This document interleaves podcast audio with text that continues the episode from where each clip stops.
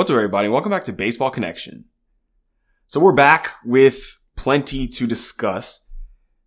I'll start in Atlanta, where Spencer Strider stole the spotlight. He has been putting together a phenomenal season and just continued that on Thursday night.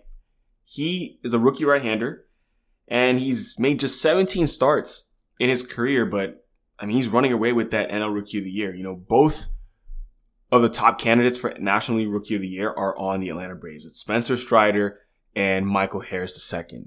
Both these guys are playing extremely well right now, but Strider just keeps making strides. He seems to be making a lot of progress in that direction.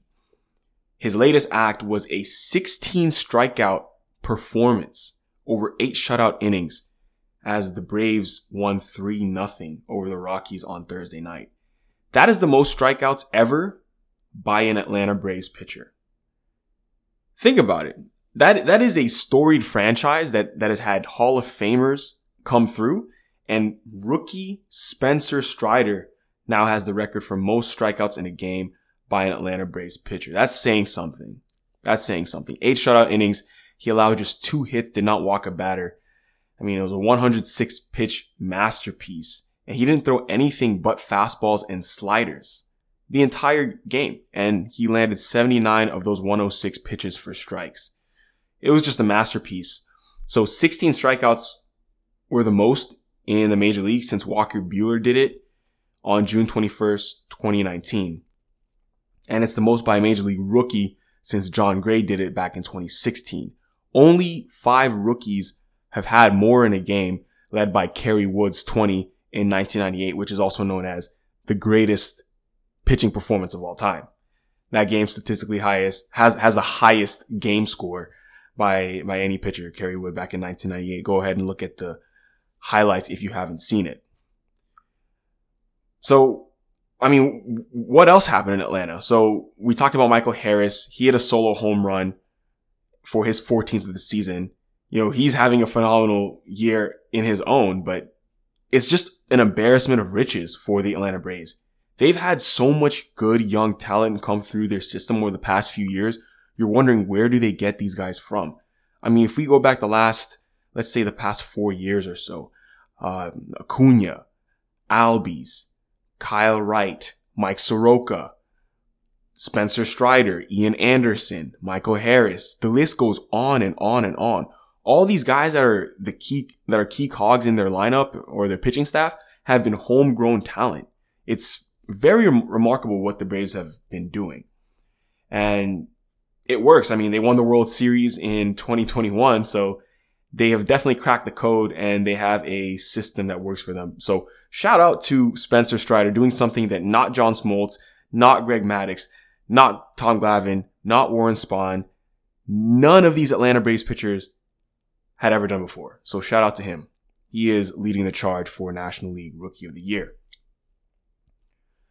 Let's talk about players who have been perfect fits for their new team since the trade deadline. There have been a bunch of players who have played really well since, you know, changing jerseys. Let's take a look. Number one for sure is Jordan Montgomery of the St. Louis Cardinals. No one else comes close to what he's done since switching jerseys. He's with the Cardinals coming over from the Yankees. You know, these are stats through Wednesday's games, but even after allowing five runs over five innings in his previous start, his previous start, Jordan Montgomery boasts some really sparkling numbers as a St. Louis Cardinal. A 1.76 ERA, just four walks in 30 and two thirds innings, a 193 opponent's batting average. I mean, it's just what else can you say? He's having a month to remember.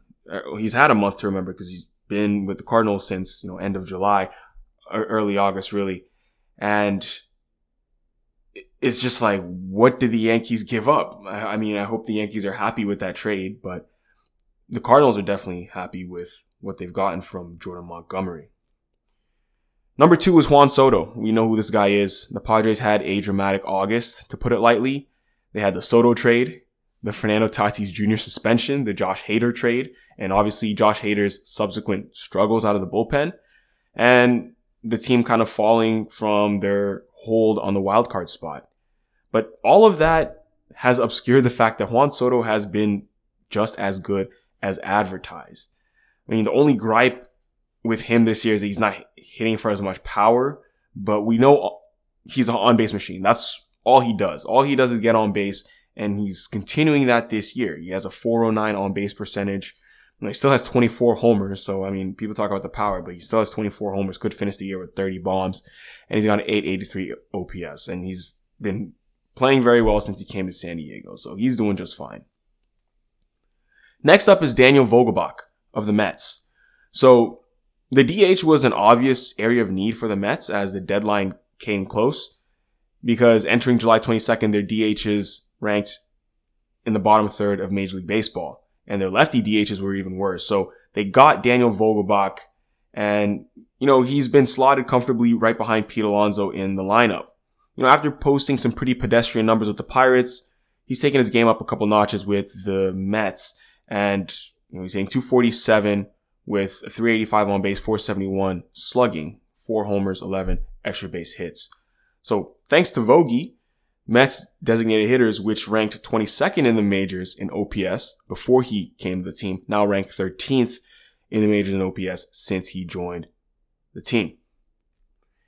Next up is Luis Castillo of the Mariners. So obviously the Mariners paid a pretty hefty price to get Luis Castillo from the Reds, but they're getting good production in return. Remember, the Mariners are trying to break a playoff drought. So they're all in this year and he's been worth the cost. Luis Castillo has compiled a 2.84 ERA since he's joined Seattle. And that's what he's there for. You know, right now, the Mariners sit at 97.5% chance to make the playoffs. So they are sitting pretty. Next up on this list, last but not least, is going to be Tommy Pham of the Red Sox. So he was signed to a one year deal shortly before the start of the regular season and he, he floundered with Cincinnati through 91 games. He had an 87 OPS plus. That's the lowest of his career with any team. And the Reds dealt him on August 1st for a player to be named later from Boston. And all, all of a sudden he seems to have found new life. And he has squared up just about everything he's seen with the Red Sox. A 63 and a half hard hit rate since making his debut with the Red Sox is the best in the American League. And it trails only the Phillies' Kyle Schwarber. So he's upped his batting average to 292 and his OPS with Boston is a solid 124. These are numbers with the Red Sox. So all of a sudden, Tommy Pham has, has found his bat and good for him because obviously as a 34 year old corner outfielder, you have to hit or else, you know, the market in the offseason is going to be very, very thin for someone with that profile because, you know, not many teams are looking for fringe, fringe bats that are 34 years old, if we're just being honest. So he has to hit if he wants to get a job this off season. So that is where we stand with things. You know, just want to give a big shout out to Spencer Strider. He's, he's the talk of town today. We have a bunch of, you know, new series that have, that have begun to take shape. Keep your eye on those Baltimore Orioles, those pesky Baltimore Orioles, guys. You know, they have, they have called up Gunnar Henderson, who's, he played shortstop on Thursday, looks really good. Uh, he, has been he's been doing his thing, and now the Orioles are eight games above 500. They take on the Oakland A's this weekend, and that gives Baltimore a pretty good chance to to inch closer and closer towards a wild card spot. They're only one and a half games back. You know, the Toronto Blue Jays are ahead of them, but you know, Baltimore has has hit their stride, and they've got some young talent in there, and they're they're looking like a really fun team right now. So shout out to the O's. Enjoy the new series that are coming this weekend. But of course, we will be here on the next one. If you enjoyed this, please share it with someone who'd be interested. We'll see you next time on Baseball Connection.